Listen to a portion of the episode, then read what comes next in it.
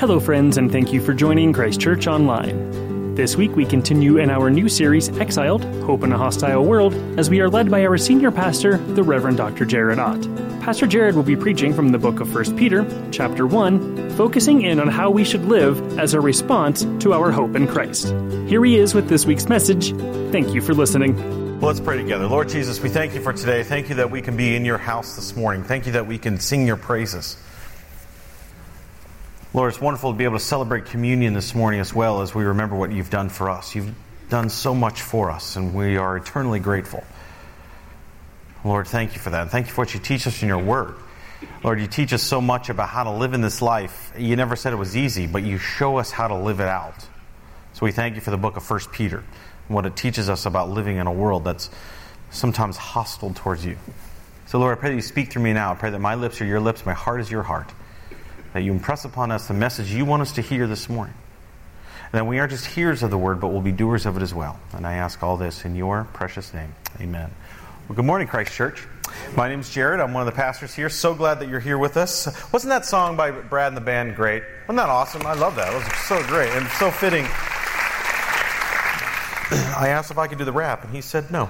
Uh, so, you know, it's great to be able to talk about a new life because that's what we're talking about here. You know, we're in this series called Exiled Hope in a Hostile World. We have this whole uh, set looking up here that uh, looks like it's uh, you know, like you're deserted on an, uh, uh, you're on a deserted island. Um, when I look at this, I you know, you see the waterfall and like the palm trees and stuff. It's like, man, if I was deserted on an island, this is where I'd want to be. It's like Fiji back here. But one thing we're talking about is uh, we're talking about exiles living in a hostile world. That's what Peter is talking about. Now, before we even get in this passage, I want to say one thing.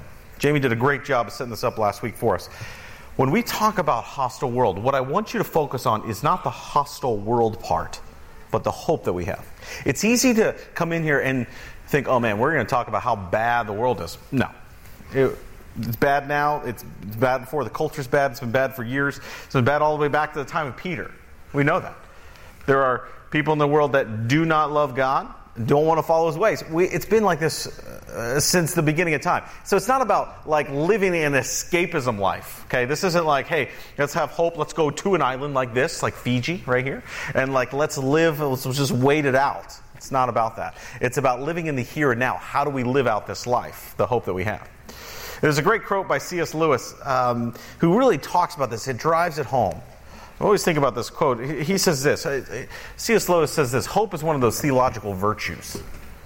It means it's a continually looking forward to the eternal world. And it's not, as modern people think, a form of escapism or wishful thinking, but one of the things a Christian is meant to do.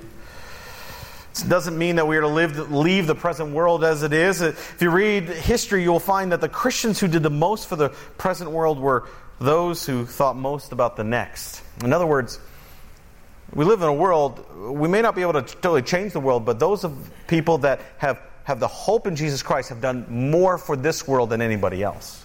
So we're to live in this world a certain way. And that's what Peter's talking about. Peter talks about in this that we have a, we have a hope, that we're to live a certain way. You know, last week we talked all about uh, what Jesus did. For the beginning of 1 Peter is all about what Christ has done. Okay? The, his work on the cross. And now we, we come to, to this passage here. What Peter's trying to do, he's talking to all the, the Christians that are spread out all over the, the world, right? Who are living in a hostile world. And what he's trying to do is tell them to live triumphantly in the life in the midst of hostility in which we live. Some of you aren't on a deserted island, but you're living in a, in a world of, of hostileness. Maybe it's at work. Maybe it's in your, your school place. Maybe it's in your own life. There's this hostility in your life. What Peter's saying here is hey, once you know who Christ is, then you realize we have an obligation to do. And that's what we talked about last week. Who Christ is, this week we talk about our obligation. You know, we all have obligations, don't we? Uh, as parents, we definitely have obligations to our kids, don't we? We have obligations to, to care for them, to, to love them unconditionally, right? Well, I had one of those weeks. Every parent has, right? Every parent has this. If you've ever been a parent, you know you've been there, right? If you will be a parent someday, you're going to have this. Kids, just so you know, this is going to come up. It's that, it's that, it's that middle of the night cry, right? So this week I was laying in bed and sound asleep, and I, I heard this next to my bed a cry, right? someone saying that he was sick. Now, two thoughts ran through my mind. Either this is a burglar who's really messed up, telling me, letting me know that he's not feeling well, or it's uh, one of my kids about to throw up on me. So both, both of which were very selfish thoughts. So I thought, man, I have an obligation, right? Kid is sick, I have an obligation. So I said, okay, I'm going to fulfill my obligation. I'm going to take care of this child. So what I did, what every uh, parent would do um, to fulfill their duty, I, I, I, looked at him. I said, listen, go around the bed, and tell your mother. Uh, she'll be up in a minute. I'll be right here if you need anything. So that was, my, and then I went back to sleep. Great night rest. Uh, no, I got up, right? Put him back to bed. And then, then that cry came a few minutes later. You know what that one is, right? This one, he, this time he didn't even make it to the bed, right? And so I'm up, he got sick in his bed, I'm up doing laundry. You've been there, parents, you're shaking your heads. I know it. You've been there. Doing laundry at like 2 o'clock in the morning, right? Then you're downstairs watching TV. There's nothing on at 3 o'clock in the morning, right? Besides infomercials. infomercials. I got a juicer, by the way. Juicers are great, right? I realized we were drinking juice all wrong all our life. So this juicer, no, just kidding. But it's that obligation, right? It's that duty we fulfill as, as parents. We have an obligation. Once we have children, you're, you have obligations to take care of them. And what Peter is talking about now in this passage, he says, listen, once you know who Christ is, if you've given your life over to him, if you've confessed your sin, you've asked him to come into your life, you now have an obligation to live out. You have a duty to fulfill. This week I read an article um, about that the teacher. Maybe you've read this article about the teacher who saved his school from this mass shooting. You know, mass shootings are becoming an issue, obviously, in our culture and our world today. And they were talking to this teacher who saved the school by like tackling this kid and who had the, the gun. And they asked him why. Why did you do it? He, I remember what he said. He said, "I had an obligation to the students. I had a duty to fulfill." It's exactly what Peter's saying. He's like, listen, once you know who Christ is, you have an obligation. It's not about just sitting around now and waiting for his return. You have an obligation to live a certain way. And there's three obligations we have. The first one is our responding obligation to God. We see this in the first part of uh, what we just read, 1 Peter 1 13 through 21. Then you have a responding obligation to others. It's the latter part of verse 1. Responding obligation to others, verse 22 to 25. And then next week, so we look at our responding obligation to ourselves. That's 1 Peter 2. Those are the obligations we have. Now, when you look at this passage, when you look at 1 Peter, this is a tough book, right? I was talking to Pastor Jamie over on the sanctuary just a few minutes ago, and we were talking about P- Peter. The book of Peter is a deep book. You know, we, we just got through character sketch. We're doing all kinds of narratives on, on great characters of the Old Testament. Now we go to Peter. It's like jumping, it's like being shoved into the deep end of the pool because it's so deep. There's so much there. In fact, when we look at that, we're just going to spend time just this morning, in a few minutes we have, just in the first few verses. There is so much in Peter. But what I'm hoping you do is read along with us, that you follow along with us as we go through this book of 1 Peter. It's our responding obligation to God, first off. And there's three words that I want you to remember. We have an obligation hope, holiness, and honor. Say them with me hope, holiness, and honor. That's our obligation. You want to know what happens after you become a Christian? That's it. You have an obligation to God. You need to have hope, you need to have holiness, you need to have honor.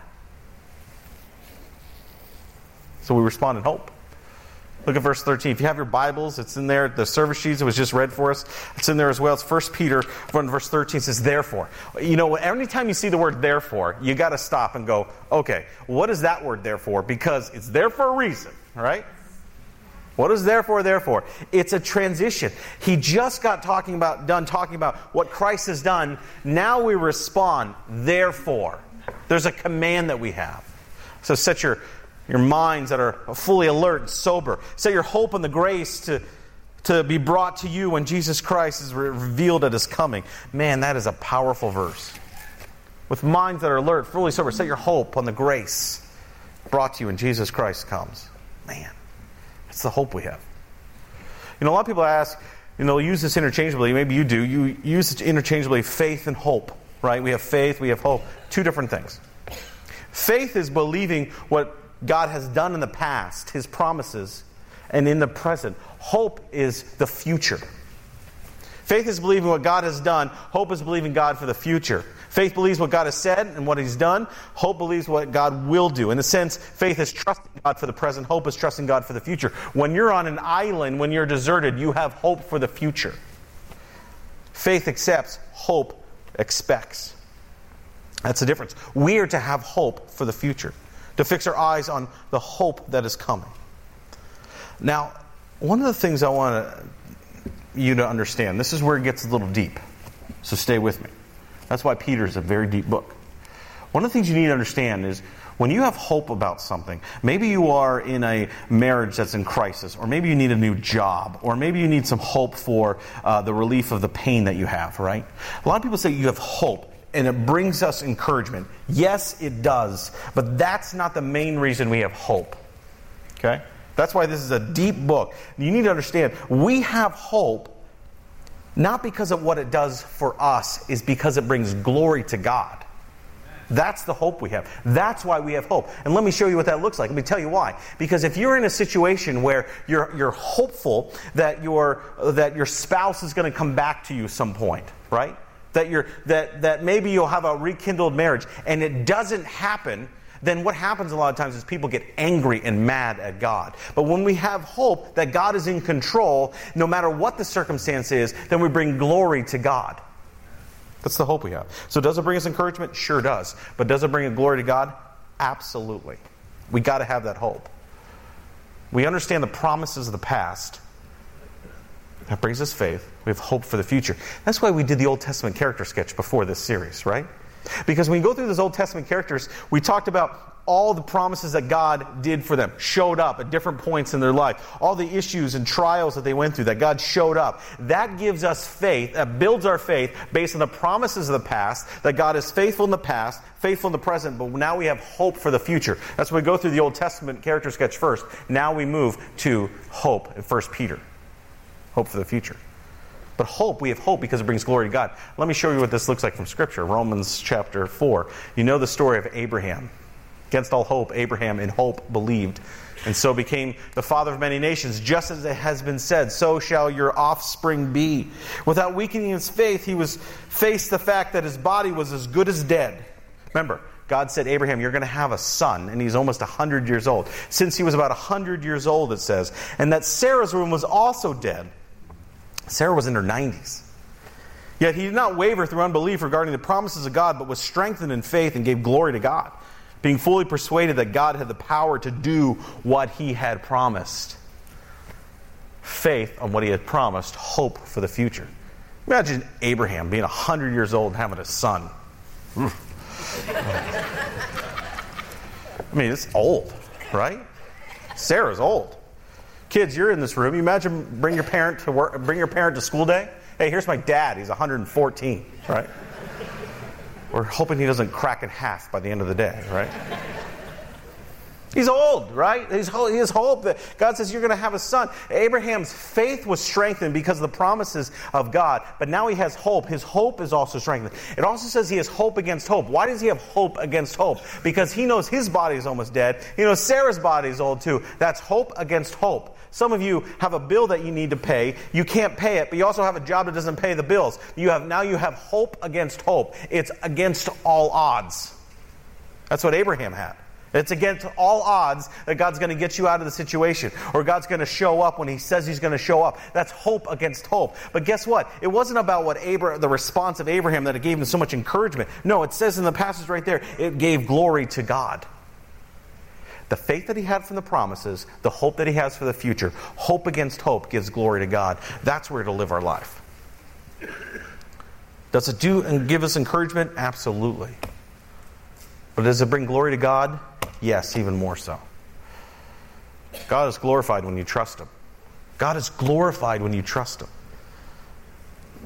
You may say, man, I, you know, Jared, I and I, people in my office do this all the time. So, you know, I'm trying to trust God, and it's just not working. I'm still living uh, anxieties and fears and worries. Some of you didn't sleep well last night. You said, I'm trying to trust God. It's just not working. It's like, it's working because you're glorifying God. Don't get down on yourself because you're so frustrated. You're giving glory to God. You say, Listen, God, I, I, don't have control here. I give it all back to you. I have hope because of the faith that I have, the promises of the past and the present. Now I have hope. That brings glory to God. Puts a smile on his face. That's what he's talking about here. So, what do you set your hope on? That's the question. What, what are we hoping for? We hope, as it says in the, in the passage there, on the revelation of Jesus Christ. In other words, we have hope in the second coming, that Jesus is going to return. You know that Jesus is going to return someday? Amen. I always remember my mom saying, Is that where you want to be when Jesus comes back? It's like, I always remember that, and I always thought about that, and most of the time it was no. But it's, it's going to happen, right? Sometime here, um, and we're working on this, we're going to do a series on Revelation, the end times.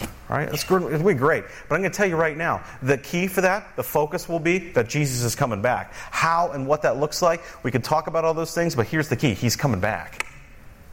He's coming back. That's what gives us hope, right? Yeah, you can clap for that. Amen. He's coming back. He says, set your hope on that. Set your hope that He's coming back completely, ultimately. You got to set your hope on that, knowing, hey, he's coming back. He's coming back. Understand, too, that that's a second aspect of grace. You know, when we say that we're saved by grace, when we talk about how Jesus Christ died on the cross for us, a penalty that we deserved, He died for us, that's grace. Guess what? There's another type of grace that's coming. It's when He comes back. That's going to be another form of grace. Why? Because He's going to come back for us. He told Thomas when He's talking to the disciples that I go to prepare a place for you so that when I come back, I may take you to be where I am. That's grace because He's going to come back with us and He's going to take us to be where He is in heaven. Oh, it's going to be great. So we could fix our hope on heaven and how wonderful it's going to be. We could fix our hope in the fact that, you know, we're going to have, uh, you know, a mansion there. We're going to be with our loved ones again. But Peter's not saying that. He's just focused on the fact that Jesus is coming back. Why? Because that's all about grace. So how do we do that? Now we know, okay, we got to have hope. We got to have hope that know he's coming back. So how do we have hope in this life, right? If that's what it's all about, how do we have hope? And it says right there, it says, here's how you do it with minds that are alert and fully sober. The Greek word, there's the, you use the word for gird up your loins. They, that's, that's the other version of this, gird your mind. In other words, what they would do is they would, they, in the old days when they wore robes, they would gather them all up right? They would cinch them up so when they go out to battle, that nothing was flying, nothing was distracting them when they were going out to battle. So they would gird up their belt, they would cinch it up, they would tie it down, their minds are ready for action. So there was no distraction. If you want to live a life of hope, which leads to a life of uh, holiness, then you need to set your mind on that. And how you do it is you get rid of distractions in your life that can pull your attention off our Lord Jesus Christ. Those things like drugs and alcohol and, and seeking out pleasure, seeking out uh, just having a fun time in life, possessions, all those things gets our mind focused on our eternal hope that we have in Jesus Christ. And so what Peter says, you got to grab those things, you got to tie them down. Then he says, have a sober mind.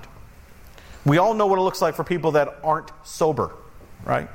They have absolutely no ability to have self control, right? There's no ability to, to uh, have self control. There's no clarity of mind. There's, there's, a, there's a, a, a soberness that we need to have. Well, Peter's saying is listen, you need to be sober. You need to be in fully control of your abilities and actions.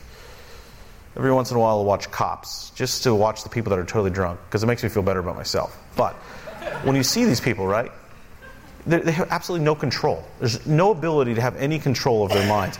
What Peter's saying is, listen, you need to have self control. You need to have a mind that's saying, listen, I'm going to control my bodies. I'm going to control my actions. I'm not going to do these things that the Bible talks about that's going to enslave us, these addictions and attitudes and behaviors we have. That's why I want to encourage you. You know, we live a life that's hard. We want to get you involved in small groups and Bible studies, right?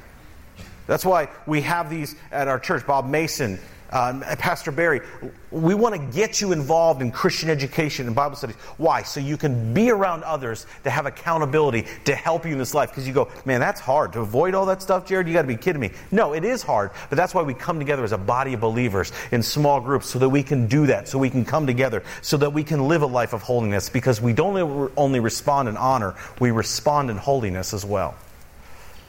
We respond in holiness. Look at verse 14. Says, Obedient children, do not conform to the evil desires that you have when you lived in ignorance.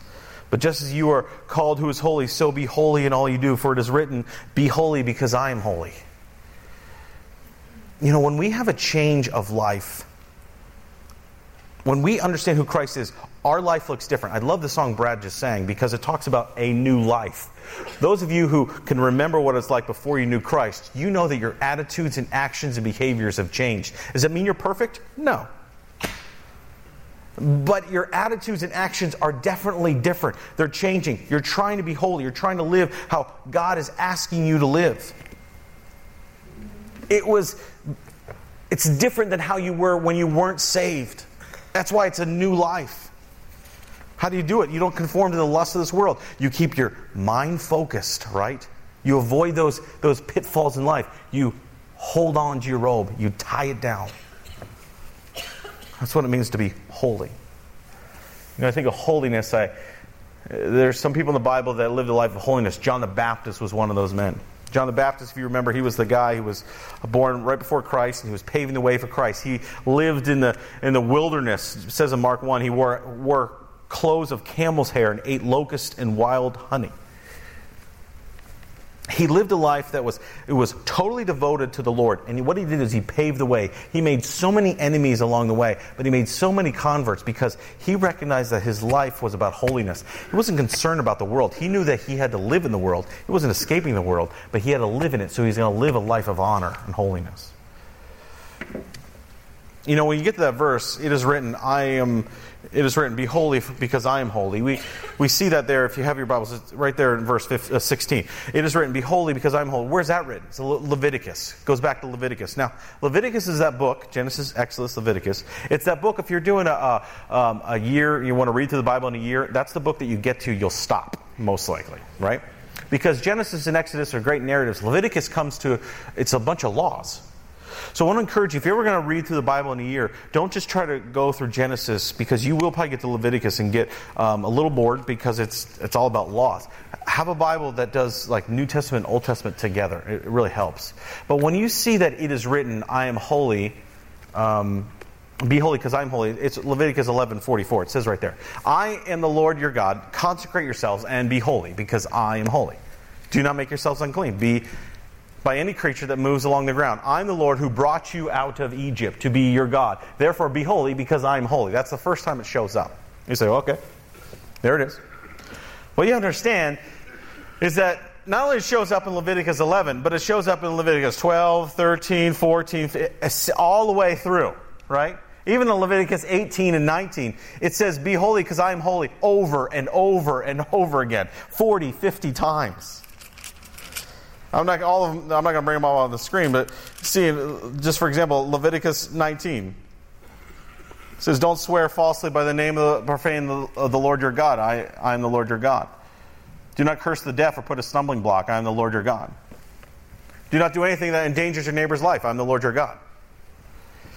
Do not wear clothing woven of two kinds of material. I'm the Lord your God. Don't put in the fifth year uh, you may eat fruits, and this way your harvest will be increased. I'm the Lord your God." Don't cut your hair at the sides of your head. I'm the Lord your God. Don't mark on your bodies. I'm the Lord your God. Don't turn to mediums. I'm the Lord your God. Stand up in respect for the elderly, the aged. I'm the Lord your God. Over and over again. And as I read that, I thought, what does it matter with these people? Why does God have to keep repeating that? Are, they, are they that ignorant that they can't understand what he's saying? Why does he keep repeating, I am the Lord your God, be holy because I am holy? Either they are, are completely stupid, or there must be some significance to it, and there's definitely some significance to it. What he's saying to them as he goes through the laws of Leviticus, he goes over and over, he reads these laws. He says, I am holy, be holy because I am holy. The reason he does that is because he understands that they are God's chosen people, and now they represent him. And so they need to be holy because he is holy. Once you know who Christ is, you've accepted into your life, you are now our children of God. And so you need to be holy because you now represent Christ as you go out into this community. That's why we do it. It's not because we're trying to earn points, it's because we are representative of Christ. We have a membership class, we have another one coming up in September. I always tell folks listen, you're members of Christ Church. And understand that when you go out of here, that you are still members of Christ Church. When you do something in the community or, or the culture that, that the whole world will find out about, if it's something, uh, some kind of decision or action that you had and it's on the news, guess what? That's going to reflect on Christ Church because you're a member of Christ Church. We tell our kids, I'm sure you do too, you got to behave well in church or somewhere else. Why? Because it reflects on you. I tell my kids, listen, you gotta, you gotta, you gotta be good in church, right? Because it reflects on, on, on Deb and I. If my son and daughter put up a fighting ring out in the commons area after the service, you'd go, hmm, there might be something wrong in the household of Jared and Deb, right? If my son carved into the children's ministry, Pastor Jared was here, you go, hmm, he, he doesn't have very good morals. His, his parents must be a little off base. Why? Because they represent who? Me. You represent Christ. And so you're holy because He is holy, because we are children of God. And what an awesome responsibility it is. So we have hope, we have holiness, and then finally we have honor. We have honor. It says in verse 17, since you call on the Father who judges each person's work impartially, live out your time as foreigners here in reverent fear. Now, I could have said fear. We live in fear, but this is a different kind of fear. This is a reverent fear. Holy fear shows respect because you respect the fact that God is all powerful, all knowing, that He's going to judge people, as it says there. He judges each person's work. Why? He is all powerful, all knowing. He has the power to do anything He wants. So we live in honor and holy respect for that. Proverbs 22 says this The reward of humility and the fear of the Lord are riches, honor, and life. And I'm sure Peter can testify to this one, Proverbs 9. The fear of the Lord is the beginning of wisdom, the knowledge of the one holy one is understanding. You know, as the band comes and leads us, we're going to come to a time of communion where we remember what Christ did. We remember what he did on the cross, but it doesn't end here because we need to go out and live a certain way, right? We have an obligation now. We understand it. You know, I think, I think Peter be able to testify the fact that, hey, he has a fear of the Lord. It's a holy fear. It's not a fear that he's going to wipe us out or he's going to, kill us. A holy fear that he's all powerful, all knowing. That's why I think he, he got out of the boat and walked in the water when he saw Christ in the water. You know, I always wondered, I don't know, maybe, you, maybe you've wondered this, maybe you haven't. I, you know, Peter, if you remember the story about Peter, he gets out, he sees Jesus out in the water and he gets out in the boat and he goes out to, to him. Do you ever wonder what, it, if it would have been different if it was a calm, clear day? Would that have been harder? And now Peter knew full well what it was like to be in a storm, right? To be beaten by the waves. Some of you feel beaten by the waves here today. You came into church because you're looking for a bit of relief. The relief is here, the hope is here.